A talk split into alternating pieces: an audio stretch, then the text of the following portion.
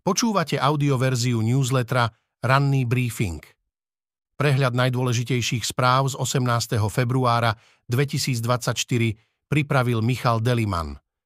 Tento text načítal syntetický hlas, z tohto dôvodu môže mať menšie nedostatky. Z domova, smer a hlas môžu ústavnému súdu znemožniť, aby o trestnom zákone rozhodol včas. I hneď, ako prezidentka Zuzana Čaputová oznámila, že napadne vládnu novelu trestného zákona na ústavnom súde, premiér Robert Fico zo Smeru reagoval, že urobí všetko preto, aby aj tak vstúpila do účinnosti. Koalícia má vďaka predsedovi parlamentu Petrovi Pelegrinimu z hlasu a ministrovi spravodlivosti Borisovi Suskovi zo Smeru možnosti ako Ficov cieľ dosiahnuť. Obaja vedia ovplyvniť, kedy novela trestného zákona, ktorú prezidentka podpísala, výjde v zbierke zákonov. Bez tohto aktu ústavný súd nemôže pozastaviť účinnosť zákona. Koalícia by tak mohla docieliť, aby súd nestihol vydať rozhodnutie skôr, než zákon vstúpi do účinnosti. Stalo by sa tak vtedy, ak by Pelegrini zaslal zákon na zverejnenie v zbierke zákonov ministerstvu až 29. februára, čo mu zákon povoluje. Ministerstvo môže čakať ďalších 15 dní, kým zákon publikuje. Ak ústavní sudcovia nepozastavia účinnosť zákona do 15. marca, kriminálnici si budú môcť uplatniť úľavy, ktoré koalícia v zákone presadila, nižšie trestné sadzby za ekonomickú kriminalitu a kratšie doby premlčania aj po znásilneniach vyčerpávajúca šachová partia. Základná otázka ostala stáť len na tom, či sa naozaj na Hulváta takýto zásadný zákon vôbec pred ústavný súd nedostane. To by sa bolo stalo, keby prezidentka šla podľa Ficových plánov, a teda musela podpísať, s čím nesúhlasí a nech sa deje, čo sa má. A teraz šup na ústavný súd, píše Nataša Holinová. Neexistuje iná alternatíva. Kritika že Čaputovej súhlas si súd vyloží ako argument proti nej samej, nemá nárok.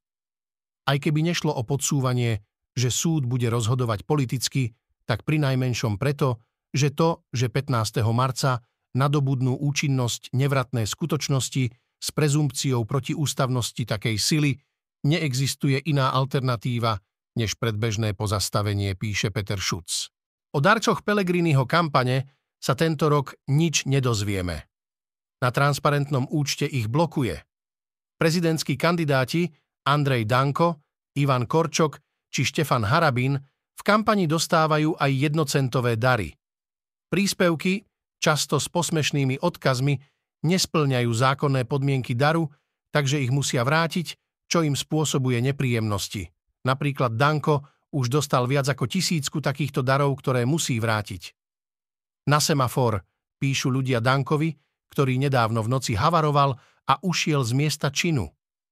Na vreckovky po prehre, napísal zas niekto Korčokovi. Jednocentové, no už ani žiadne iné dary sa nedajú poslať na otvorený účet favorita volieb Petra Pellegriniho. Denník sme na to upozornil čitateľ. Skúšobná platba bola skutočne odmietnutá. Na začiatku kampane pritom hlas tvrdil, že ju bude financovať aj z darov sympatizantov a to isté hovorí aj teraz. Pelegrini si transparentný účet zriadil v slovenskej sporiteľni. Banka sa ku konkrétnym klientom pre bankové tajomstvo nechcela vyjadrovať, no potvrdila, že majiteľ otvoreného účtu má možnosť nastaviť si ho tak, aby nepríjimal platby. V krátkosti ďalšie správy z domova. Prezidentka nie je poštár. Prezidentka Zuzana Čaputová naznačila, že novela trestného zákona je ušitá na mieru niektorým poslancom vládnej koalície, ktorí sú trestne stíhaní, napríklad Tiborovi Gašparovi. S vymenovaním jeho syna Pavla za šéfa SIS sa podľa vlastných slov nebude ponáhľať, ak ho vôbec vymenuje. V reakcii na urgenciu koalície v tejto veci odkázala, že nie je poštár. Luxusná vila Gašpara juniora. Na ulici medzi Vilkami z čias socializmu v lukratívnej časti Nitry pod Zoborom je nový luxusný dom Pavla Gašpara neprehliadnutelný. Z akých peňazí a za koľko nehnuteľnosť kúpil, nie je známe. Gašpar počas doterajšej kariéry nemal zamestnania, v ktorých by mohol nadštandardne zarobiť. Šeparnev spoznal trest, bývalý inštruktor strelby na Policajnej akadémii Vladimír Šeparnev dostal štvoročnú podmienku ako aj zákaz vykonávať povolanie, kde by manipuloval so zbraňami. Postrelenej študentke musí zaplatiť bolestné vo výške viac ako 48 tisíc eur. Napriek tomu, že ju bývalý učiteľ prosil o odpustenie, nikdy mu to neodpustí. Zo sveta Rusko umlčalo ďalšieho kritika. Alexej Navalný zomrel v trestaneckej kolónii. V roku 2012 označil denník Wall Street Journal ruského opozičného politika Alexeja Navalného za človeka, ktorého sa Vladimír Putin najviac bojí. Navalný prežil niekoľkonásobné otrávenie aj vysoké tresty z politizovaných súdov. V piatok oddelenie Federálnej väzenskej služby v Jamalsko-Neneckom autonómnom okruhu na severe Ruska oznámilo, že opozičný politik a aktivista je mŕtvy. Zomrel v trestaneckej kolónii vo veku 47 rokov. Podľa väzenskej služby upadol do bezvedomia po prechádzke, propagandistická televízia RT hovorí o smrti na následky krvnej zrazeniny. Ešte v stredu sa pritom Navalný stretol s právnikmi a všetko bolo v poriadku, tvrdí jeho právnik Leonid Soloviov. Na poslednom videu zo štvrtkového súdu sa ešte Navalný usmieval. Protikorupčný kanál VHK o GPU tvrdí, že správa väzenskej služby o Navalného úmrtí sa na webe objavila dve minúty po oficiálnom čase smrti. Ruskí opoziční aktivisti aj novinári pripisujú Navalného smrť Putinovmu režimu. Rodina sa nevie dostať k telu. Navalného matke po príchode do trestaneckej kolónie povedali, že príčinou smrti jej syna bol syndróm náhleho úmrtia. Vyšetrovatelia zároveň oznámili, že telo nebude príbuzným vydané, kým sa neskončí vyšetrovanie. Reakcie zahraničných politikov, viacerí svetoví politici vo svojich prvých reakciách zdôraznili, že správa o Navalného smrti by mala znieť inak. Navalný nezomrel vo vezení. Zabila ho brutalita Kremľa a jeho snaha umlčať opozíciu za každú cenu. Najväčšie zatýkanie od mobilizácie – Takmer 360 ľudí už bolo zatknutých pri zhromaždeniach, ktoré sa konali zhruba v 30 ruských miest na Navalného počesť. Ide o najväčšie zatýkanie od septembra 2022 počas protestov proti čiastočnej mobilizácii. V krátkosti z Ukrajiny. Avdívka padla do rúk okupantov. Ukrajinské sily sa stiahli z Avdívky, nakoľko sa situácia v meste v posledných dňoch značne zhoršila. Ide o najväčšiu zmenu na fronte od mája 2023, keď Rusi po dlhých krvavých bojoch dobili Bachmut. Inštitút pre štúdium vojny uviedol, že stiahnutie z Avdívky sa odohralo relatívne kontrolované. Ruské sily prevzali nad mestom úplnú kontrolu. Zodpovednosť za pád Avdívky. Americký prezident Joe Biden v telefonickom rozhovore s ukrajinským náprotivkom Volodymyrom Zelenským vyhlásil, že zapad Avdívky môže nečinnosť Kongresu USA a jeho doterajšie neschválenie vojenskej pomoci pre Kiev. Ofenzíva pri Avdívke pokračuje, ruská ofenzíva v oblasti Avdívky pokračuje aj potom, ako ruské sily toto mesto úplne ovládli. Zhodujú sa na tom ukrajinské aj ruské zdroje. Hovorca Kremľa Dmitrij Peskov vyhlásil, že ruské sily nedovolia Ukrajincom opevniť sa na nových pozíciách. Odrazenie veľkého útoku v Záporoží ukrajinská armáda uviedla, že jej vojaci vodrazili veľký ruský útok v záporožskej oblasti. Na ruskej strane padlo asi 70 vojakov a zničených bolo 18 kusov techniky vrátane troch tankov. Zostrelenie ruských lietadiel, ukrajinské letectvo v sobotu oznámilo zostrelenie troch ruských lietadiel na východe krajiny. Podľa neho išlo o stíhačku Su-35 a dva bombardéry Su-34. V nedeľu oznámilo zostrelenie ďalšieho ruského stíhacieho bombardéra Su-34. z ekonomiky vytriezvenie z Apple. Buffett, Soros aj Gates sa zbavujú výrobcu iPhoneov. Po skončení každého štvrť roka musia manažéri veľkých hedžových fondov zverejniť tzv. 13 report. V ňom detailne opisujú, čo do svojich portfólií nakúpili a čo z nich predali. Vydávajú ho vždy 45 dní po skončení štvrť roku.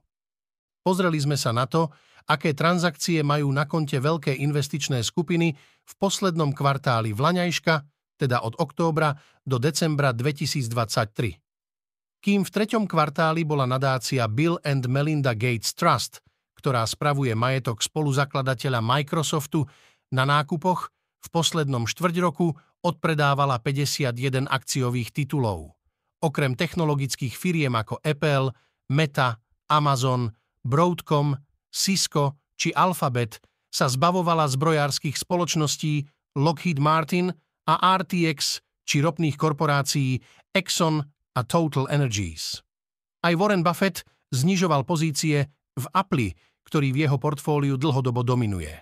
Ide síce len o 1% jeho podielu, ale znamená to 10 miliónov akcií.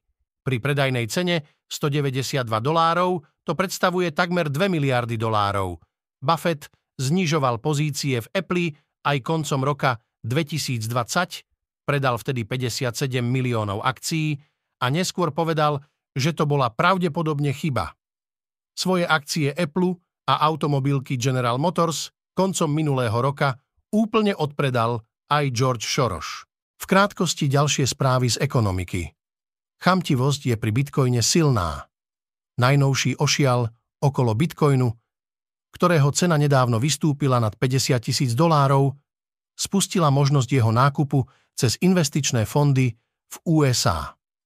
Právnik Marek Bočánek pre Index hovorí, že bežného investora nezaujímajú dôvody rastu do hĺbky, ale iba percentá. Vyššia daň ako trest za úspech.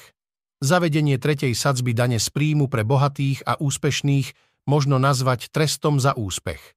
Zhodujú sa na tom viacerí analytici.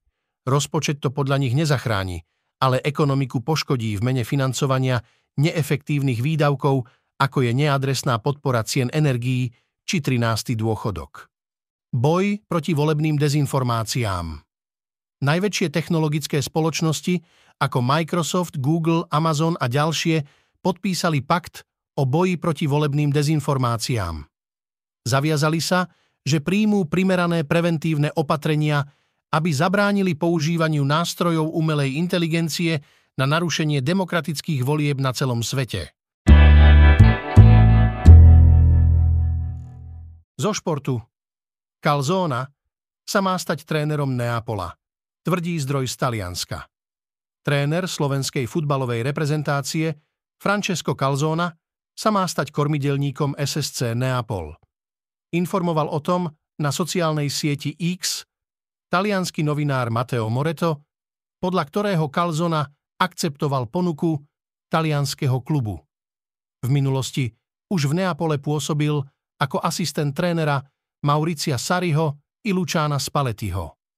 Calzona sa stal trénerom slovenskej reprezentácie v lete 2022. Hoci prvé výsledky národného týmu pod jeho vedením boli rozpačité, slovenská reprezentácia napokon úspešne zvládla kvalifikáciu na Euro 2024. Slováci spečatili postup už kolo pred koncom a navyše pred vlastným publikom, čo sa im v minulosti nikdy nepodarilo. Hráči si Kalzonov prístup i systém pochvaľovali, hra národného týmu dostala fazónu. V hre je vraj možnosť, že Kalzona bude trénovať naraz Neapol i slovenskú reprezentáciu. Nie je to ojedinelý jav. V minulosti takto fungoval trebárs Holandian Gus Hiddink, ktorý naraz viedol PSV Eindhoven i Austráliu, respektíve neskoršie Chelsea a Rusko. Istý čas podobne fungoval aj Fatih Terim, ktorý bol kormidelníkom Galatasaraju i tureckej reprezentácie. O zdraví vedkyňa. Hľadáme biomarker k autizmu. Jednou z ciest môžu byť odtlačky prstov. Vo svete je mnoho vecí, ktoré spolu zdanlivo nesúvisia, ale pritom je opak pravdou. Jedným z príkladov môže byť súvis medzi odtlačkami prstov a autizmom, čo je neurovývinová porucha. Odtlačky prstov sa často skloňujú najmä v súvislosti s rôznymi genetickými syndrómami. Patrí to do súboru znakov pri opísaní nejakého syndrómu. Napríklad pri Downovom syndróme vidíme iné usporiadanie dlaňových rých. Je známe, že sa líšia od bežnej populácie, hovorí presme antropologička Klaudia Kyselicová, ktorá pracuje v Akademickom centre výskumu autizmu a vo Fyziologickom ústave Lekárskej fakulty Univerzity Komenského. Tvrdí, že autizmus je diagnóza, ktorá postihuje celú rodinu. Aj preto je dôležitá inklúzia. No zabezpečiť ju je nesmierne náročné. Expertka to ukazuje na jednoduchom príklade. Situácia reálne vyzerá tak, že mnohé z detí s poruchami autistického spektra, keď majú pridružené ochorenia, nie sú schopné navštevovať lekárov, špecialistov, ale ani absolvovať základné vyšetrenia. Je to nenormálne náročné. V krátkosti ďalšie správy o zdraví. Fungovanie buniek v penise. Erekcia je pomerne komplikovaný dej. Dokazuje to aj odborná štúdia vedcov z Karolínskeho inštitútu vo Švédsku. Zisťovali v nej, aká je v celom tomto procese úloha najpočetnejších buniek v penise, fibroblastov, o ktorých sme doposiaľ vedeli len málo. Pika syndrom u detí.